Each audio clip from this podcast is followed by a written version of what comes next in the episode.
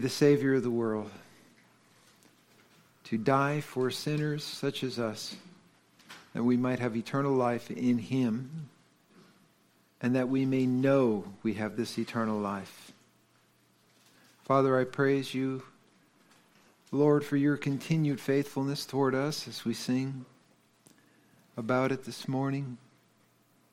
Lord, help us to, to have grateful hearts for your constant provision for every need in our life the needs of this present hour, the needs of tomorrow, the years that are to come. And Lord, we know you've provided for our eternal, our eternal need. The, the place that you have reserved in heaven for us. We long to see you, Lord. Bible says, Lord, that if we have this desire in our heart, this certainty of seeing you, that you, you, we will purify our lives. So, Father, I pray by the power of your Spirit that we will surrender ourselves in our entirety to you so that you can use us to your honor and glory. Bless now the preaching of your word. In Jesus' name, amen. So, prior to our celebration of the Lord's Supper, I want to complete the study of Romans chapter 14. We have been taking a very long, slow walk through the book of Romans, and I, I appreciate the patience that you have extended to me as I've really tried to do this book line by line, precept by precept, and sometimes word by word. So I know that gets a little tedious, but. Uh, I think it's profitable, right? And if you miss anything, you can go back and listen to it online. And I'm thankful that we're, we have our sermons online. And if you didn't know it, they could be accessed at Sermon Audio.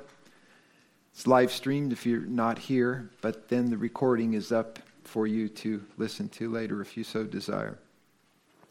But Romans chapter 14 has to do with the proper exercise of what we call Christian liberty the proper exercise by the mature Christian who understands his liberties in Christ without making liberty a license to sin. How does he how does he carry out his liberties in light of a, a weaker brother or sister in Christ who, who may not understand things as well as he does? So, this is the seventh message pertaining to this matter, just in Romans 14. Verses 19 through 22 address the mature believer in Christ, and then verse 23, the weaker brother. So let's pick up in verse 19, where Paul says, Let us pursue the things which make for peace, and the things by which one may edify another. Do not destroy the work of God for the sake of food. Now remember the context the weak thought that he could only eat vegetables. He, he couldn't eat certain meats. He was still under the old Mosaic code. Whereas the strong realized that he had the liberty to eat all things. All things indeed are pure, and Paul's talking about their in their essence. There is no such thing as unclean food. All things are pure in their essence. They're not going to hurt, you spiritually no matter what you eat. But is evil for the man who eats with offense. It is good neither to eat meat nor drink wine nor do anything by which your brother stumbles or is offended or is made weak, weak in the faith. Now he's addressing the strong, verse 22. Do you have faith? Have it, have it to yourself before God. Happy is he who does not condemn himself in what he approves. But he who doubts is condemned if he eats because he does not eat from faith. For whatever is not from faith is sin, and that's addressed to the weaker brother or sister in Christ. Now, when I started this chapter, I told you that it is about diet, meats, and vegetables, days, observing certain days or not observing certain days, and drink. And the drink that Paul is referring to here is wine. I spoke a lot about the diet, a little about the days. And verse 27 mentions, or verse 21 throws wine into the mix. Can a Christian drink alcoholic beverages? That's a very hotly debated matter, and I know you're going to be disappointed, but I don't have the time to get into it today because it's a subject of its own that demands more than a few passing comments. I promise you I will talk at length on this either at the conclusion of chapter 14 or probably at the conclusion of chapter, chapter 16, which is the end of the book. I still have some of my own study to do on this. What I don't think is wise for any Christian to do is to make a decision on a matter like this, which can have lifelong consequences, and it often does, without very careful personal study. It's all too easy to see what your favorite Bible teacher says and follow him, and I don't encourage you to do that as far as I'm concerned. Always check me out according to the scriptures.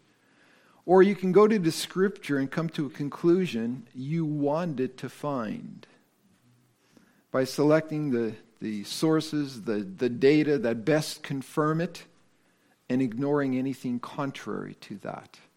And we can do that with anything. It's called confirmation bias. Let's go to verse 19.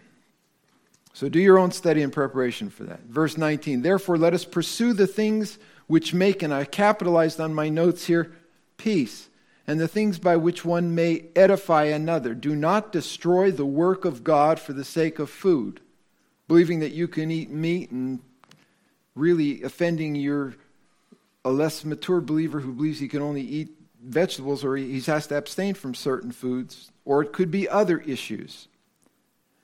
So let me address the pursue the things which make for peace command. Don't answer this question, but if I were to pose it to you, answer it in your own mind. What is the most important thing as far as pursuing peace is concerned?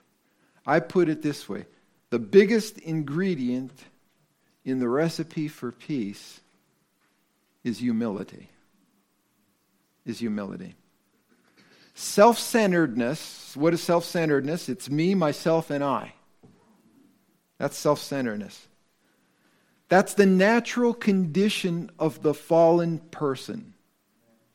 We're born with in, in sin. We have a sin nature. And it's it's the natural condition of the sin nature to think about me first, to put yourself in that position. Alan Redpath was a devotional writer. I like some of his books. And he wrote one called The Making of a Man of God. And he said, Let a man be right with God, reconciled through the blood of the cross, humbled at the foot of Calvary. Let him be broken, coming to God, guilty and hopeless and needy. And at that moment, God takes hold of him and transforms him and uses all his gifts and qualities until that man becomes a mighty influence or, or a woman as well, a woman of God. But he, he has first to come down from the ladder of pride to the foot of the cross. No one will be saved. No one will come to Christ for forgiveness until they recognize what great a sinner they are. And pride often keeps a person from recognizing their need for Jesus Christ. So, before we can pray, Lord, thy kingdom come, we must be willing to pray, my kingdom go. Right? Psalm 25 9, the humble he guides in justice and the humble he teaches his way. You know, when you look at the political landscape, it's, it's a mess. It's always been a mess. It always will be a mess until King Jesus comes and rules and reigns upon this earth. So don't get your hopes up with any politician. But the big problem that we see with the political landscape is pride, a lack of humility. The humble he guides in justice, the humble he teaches his way. James 4 6, God resists the proud, but gives grace to the humble. I believe that the secret to personal revival, revival in your home, in your life, revival in the church, is biblical humility. It's stepping down off of the ladder of pride and humbling yourself. And I want to give you an example. Just, I didn't intend to put this in this message because it's really not about Romans 14 per se. But as I was reading, it really struck me. The example from the life of, of King Josiah, king of Judah, one of the godly kings mentioned in the Bible. And it's found in 2 Kings 34. It's also found in 2 Kings, or 2 Chronicles 34 and 2 Kings. But in 2 Kings 34 3, it says, In the eighth year of his reign, while he was still young, Josiah began to seek the God of his father David. I wonder how many of you young people here today can say that of yourself. The desire of my heart is to seek the Lord. You'll go a long way in life if that's your desire. While he was still young, he began to seek the God of his father. And then it says in the latter part of that verse, Second Chronicles 34b, in the twelfth year he began to purge Judah and Jerusalem of the high places, the wooden images, the carved images, the molded images. And you know what that tells me? Seeking God leads to positive actions. When you really seek after God, you realize there's some things in your life that have got to go. They have to be torn down. And then in verse 8, chapter 34, so we go from the eighth year to the twelfth year to the 18th year of this man's life. In the 18th year of his reign, when he had purged the land and the temple, he sent Shaphan the son of Azaliah, Maaseiah the governor of the city, and Joah the son of Joahaz the re- recorder to repair the house of the Lord his God. Notice the steps. First, he sought the Lord God. Second thing, he got rid of the things in his life that he needed to get rid of as far as the land was concerned, Israel. And then it says he began to repair the house of the Lord. You have to tear down and get rid of things before you can build up your life. You have to stand on the right firm foundation in Jesus Christ. But some things have to go. And then you can build something that will bring glory to God. And it didn't end there. It says in verse 14 that when they brought out the money that was brought into the house of the Lord, Hilkiah the priest found the book of the law of the Lord given by Moses. So you have to seek God. You have to tear down things in your life and get rid of them. You need to build up, and then you need to return to God's word as the foundation for the rest of your life. And then it says that when Shaphan the scribe told the king, saying, Hilkiah the priest has given me a book. Uh, don't you love that? Look, brothers and sisters, you have a book. You're holding it on your lap. God has given you a book. He's given you a book. It's His book. He didn't give it to you to hide it away on your shelf. He gave it to you to read and to absorb so that the teachings in this book will change your life for good. The Lord, the priest found the book of the law of the Lord given by Moses. Then Shaphan the scribe told the king, saying, Hilkiah the priest has given me a book and Shaphan read it before the king. The book has to be read, brothers and sisters. Thus it happened when the king heard the words of the law, when he read that book, that he tore his clothes And he inquired of Huldah the prophetess in Jerusalem. Humility, repentance. What will bring humility and repentance into your life? The book that God has given you and me.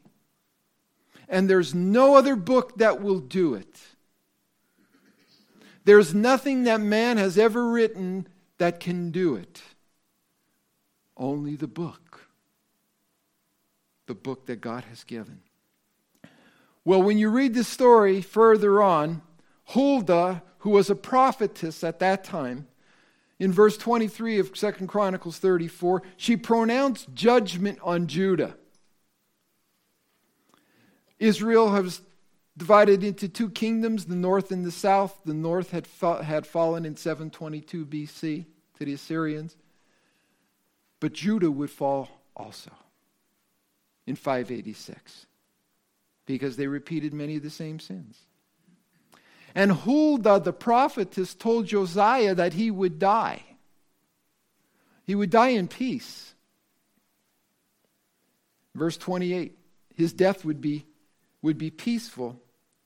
And that doesn't mean that, that you know, he's just going to sleep the sleep of death, fall, whatever it was. Because he actually died because he started a fight with Pharaoh Necho. He didn't start it, but jumped into it. He, he jumped into a battle with Pharaoh Necho, uh, uh, Pharaoh Necho of Egypt that he never should have done.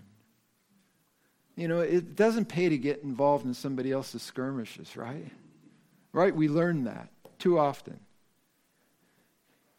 So his life did not end well, but J. Barton Payne, in his commentary on 1st and 2nd Chronicles in the Expositor's Bible Commentary, writes about the prophecy of Huldah because some people say, well, then she had to be a false prophetess because she said he would die in peace, and the reality is he died in battle.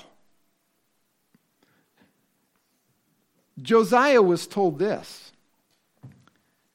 He was promised that his eyes would not see all the disaster that would come upon Judah. Not that he would, he would have a very peaceful death Postponements of divine wrath had been granted previously to King Hezekiah in chapter 32, King Ahab of Israel, who was, by the way, a wicked man who did repent. In 1 Kings 21, when they too displayed humility and repentance, Josiah would be buried in peace, which meant that he would be buried before the disastrous fall of Judah that constituted the whole po- point at issue there. The king would be buried in honor, even though he died in battle. But his eyes would not see the disaster that would come upon Jerusalem. God spared him from that. The church father Jerome notes that, this, that in Scripture people are often called righteous, not because they are faultless, because their faults are eclipsed by, by their virtues. And I want to tell you this morning that Josiah's chief virtue was humility. Humility. Verse 26, 2 Chronicles 34. As for the king of Judah who sent you to inquire of the Lord, in this manner you shall speak to him. Thus says the Lord God of Israel concerning the words which you have heard, because your heart was tender. I have to stop right there. Do you have a tender heart toward the things of God? Or is your heart, indi- are you indifferent? Or even worse, is your heart getting hard to the things of God and the Word of God? Because your heart was tender and you humbled yourself before God when you heard His words against this place and against its inhabitants, and you humbled yourself before me, and you tore your clothes and wept before me, I also have heard you, says the Lord. God resists the proud, but he what? He gives grace to the humble. He brings down the proud, but he exalts the humble. And if we want God to hear us, and to bless our lives, our families, our church, we must humble ourselves. And as far as the church is concerned, it's the necessary step toward peace, just as it is in your home. If you're constantly at war with somebody, you have to humble yourself. It's the first ingredient in the recipe for peace, wherever it is to be found. So it goes on in Romans 14 19. Therefore, let us pursue the things which make for peace and the things by which one may edify. That word means to build up one another. That's, that's what we are to do. That's the effect that we are to have one upon another. We're not to put somebody down. We're not to fault find.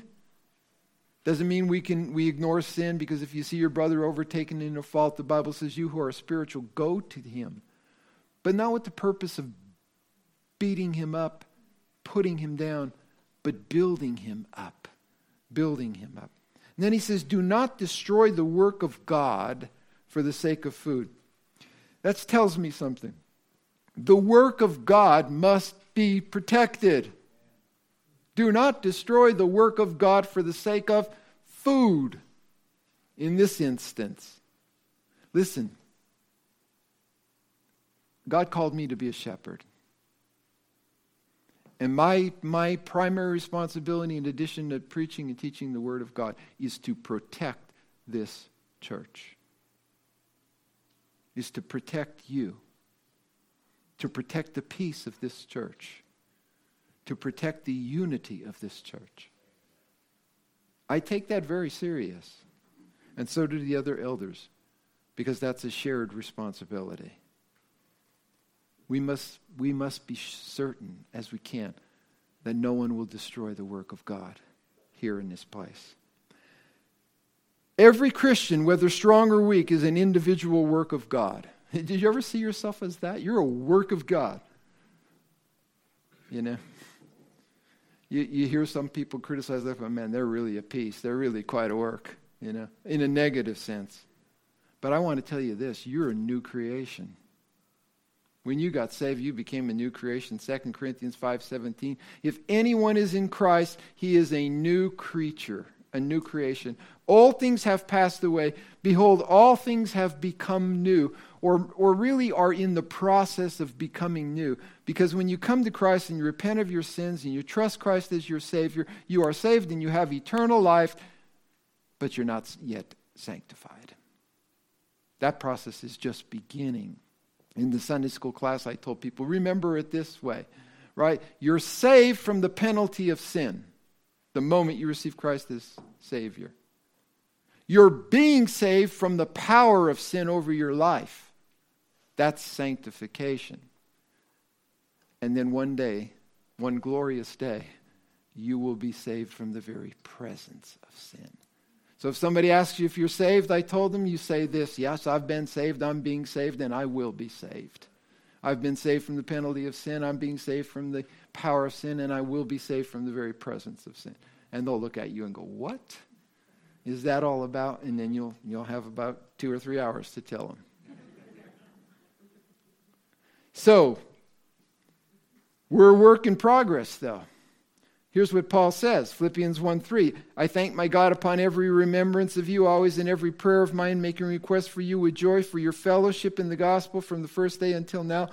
Here's what he said Being confident of this very thing, that he who has begun a good work in you will complete it until the day of Jesus Christ. Amen. God's not finished with me yet, so please be patient with me. And God is not finished with you yet, so I have to be patient with you. God's not finished with your husband. God's not finished with your wife. God's not finished with your children, so please be patient with them. Some haven't even, they're not even saved yet. You got to lead them to the knowledge of the Lord Jesus Christ for their salvation and then be patient with them while they grow in the grace and the knowledge of Jesus Christ. Ephesians 2 9, for by grace you have been saved through faith, that not of yourselves, it's the gift of God, not of works, lest any man should boast. For we are his workmanship. Poema, poem.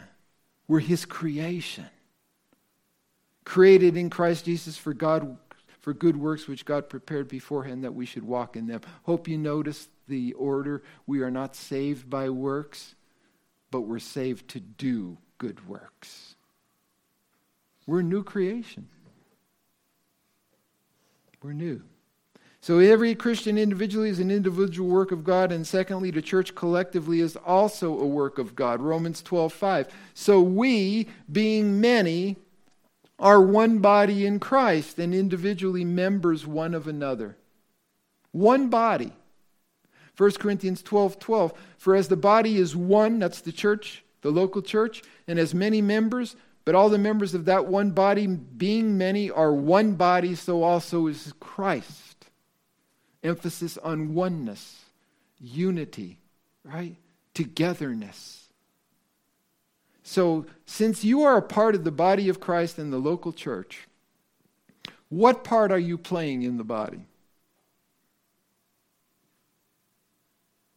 Are you contributing positively? Is your contribution a negative one? Hopefully not. Maybe it's neither, which means you come and go without much or any significance in the lives of other believers that can be seen. Now, I do realize that Christians can contribute in ways we don't see. Prayer is one of them, giving is another. But I think that service to God in a local community of believers, because God has gifted each and every believers, it should be visible. It may take some time to get there. But let me ask you this question how much time? How much time do you need before you can plug in somewhere and help somebody or come alongside somebody and build them up in the faith? How much time?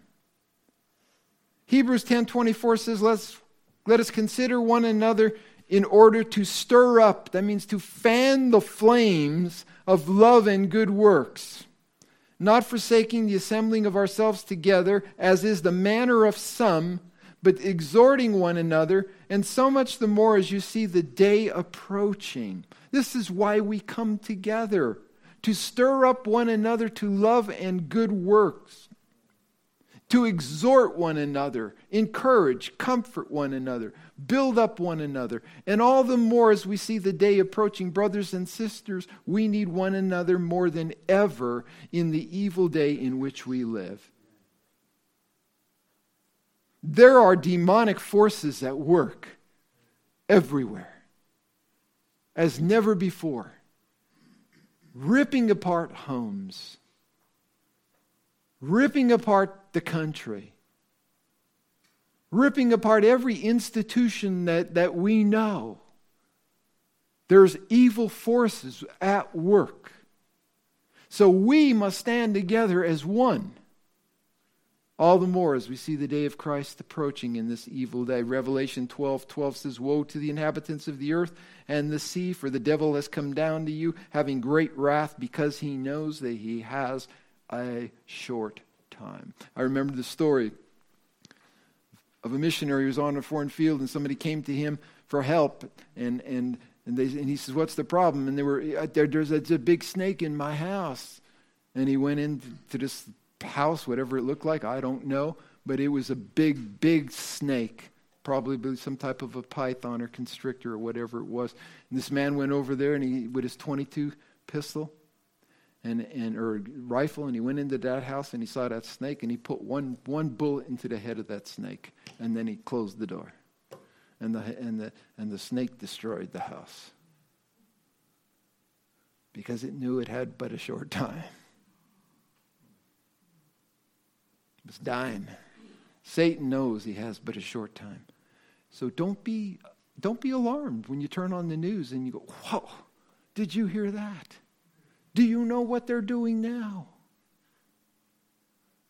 Satan knows he has but a short time. Church unity requires that we do not hinder the spiritual growth of those who are less mature in the faith. Verse 21 It is good neither to eat meat nor drink wine nor do anything by which your brother stumbles or is offended or is made weak. Now, do anything here is all encompassing. If your action, whatever it is, is going to hurt someone, think before you do it. And don't do it. It's as simple as that. If you want to give someone a piece of your mind, don't.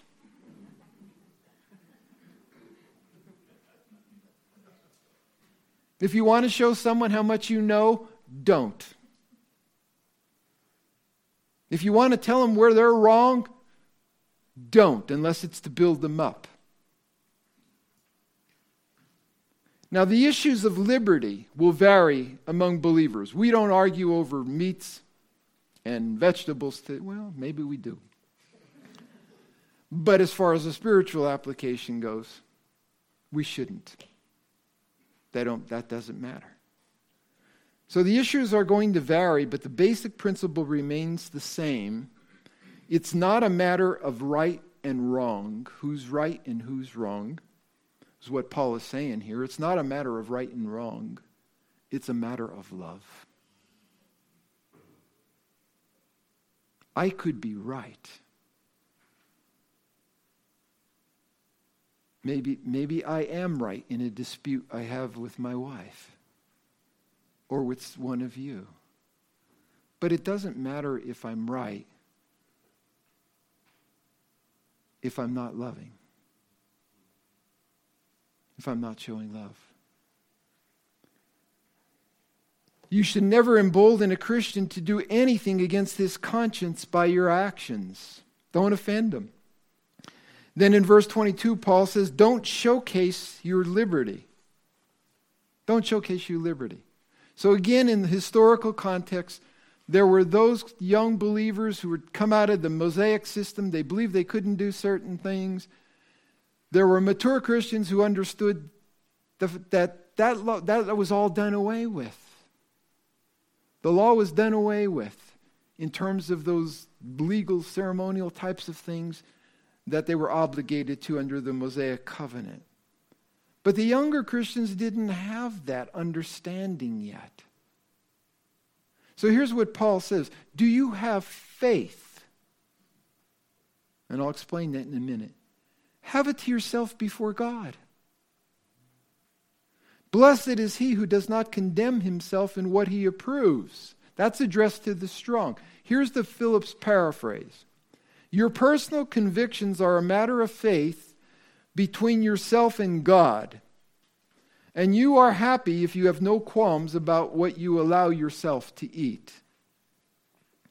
So, faith here, he says, when to the, to the strong, do you have faith? Faith here is a conviction in this context to eat whatever you want. And Paul is saying that conviction is between you and God. And you're blessed, you're happy in a sense if you can eat and enjoy your liberty without bringing somebody down spiritually by your actions, your weaker brother, or condemning yourself. I'm not quite sure about this. So I put it this way if I do something which could be a, a stumbling block to another Christian, I shouldn't feel happy about that. I shouldn't feel blessed about that. My conscience should disturb me. But if I'm among other Christians who have the same maturity as I do in matters of faith, then, then I can have a great time eating all the meat I want to eat. Right? That's what Paul's saying.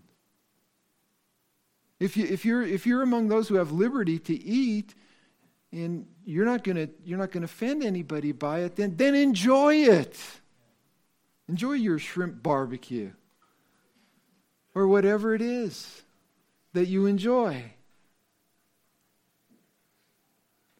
our conscience is a gift from god it's the faculty by which we apprehend the will of god which was designed to govern our lives but it's not perfect. It has to be informed by God's word or it will lead you astray. It's not perfect. So you, you may feel, I don't know about that. Well, that's a big red flag going up. I, I need to look at the Word of God more carefully about that. So, for a mature Christian, a conscience is like a directional sign. Don't do that. Don't go there. Or it could point us to the way that we should go. Two options. Take the better one. Take the better one. But never ignore your conscience because you want what you want. Don't ignore it, it's God given. There was a man who consulted a doctor and he says, Doc, I've been misbehaving. And he says, And my conscience is troubling me. And the doctor says, You want something that's going to strengthen your willpower? He said, No, actually, I was thinking of something that would weaken my conscience. Right? Why? Because he wanted to do what he wanted to do. I don't want more willpower. You, got something there, a prescription to weaken my conscience so I could feel good about sinning? Finally, act according to your faith. Verse 23 If one's actions contradict or violate what they believe, then it's not proceeding from faith and they're, they're sinful for them to do. But he who doubts, verse 23, is condemned if he eats. I'm not sure that I have the liberty to eat this meat. He's doubting. If he eats it, he's bringing self condemnation to himself because he's not eating from faith, and whatever is not from faith is sin. So I, I, I phrased it this way Our actions can be sin, even if they are not sinful in themselves if in doing them we have violated our conscience, what we believe at that time to be God's will for us. So, by example, suppose I have the conviction that attending a mo- movie theater would be wrong for me. It's going against my conscience. But you persuade me to go with you. Oh, it's a really good movie, you know, and Come on, come on. You know how we persuade people. But I don't have the faith to do that. My conscience is not permitting me to do that. But you're pressuring me to do it, and I give in to your pressure. I've sinned against my conscience. Even if the thing may not necessarily be wrong, it was wrong for me to do at that point because my conscience was telling me otherwise. Don't do that. Whatever is not of faith, whatever is not born out of a fully informed conscience, is sin. It's sin for you to do it. James 4:17 says to him who knows to do good and does it not to him it is sin. That's a general principle. It had a particular application there in the book of James. But as a general rule, if you know if you know or believe that this is the right thing for you to do, then don't violate your conscience. Peer pressure. Young people, listen. Peer pressure. If you don't know what that means now, you will know it at some point in time.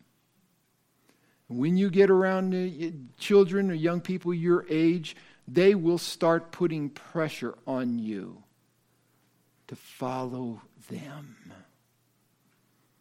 But you've been taught the Word of God, and your conscience is saying, no, no, I shouldn't do that. Don't violate your conscience. It may take time for some weak Christians to develop what I call a mature, faith based conscience. Give them that time. And in the meantime, they must not violate what they sincerely believe is the right thing for them to do. That's what Paul's saying here in this last verse. This is a good chapter, right? Lots of practical truth here. It's kind of one of those chapters you can go, oh, meats and vegetables, that's not my problem for me. So we just eh, skip Romans 14, jump into Romans 15.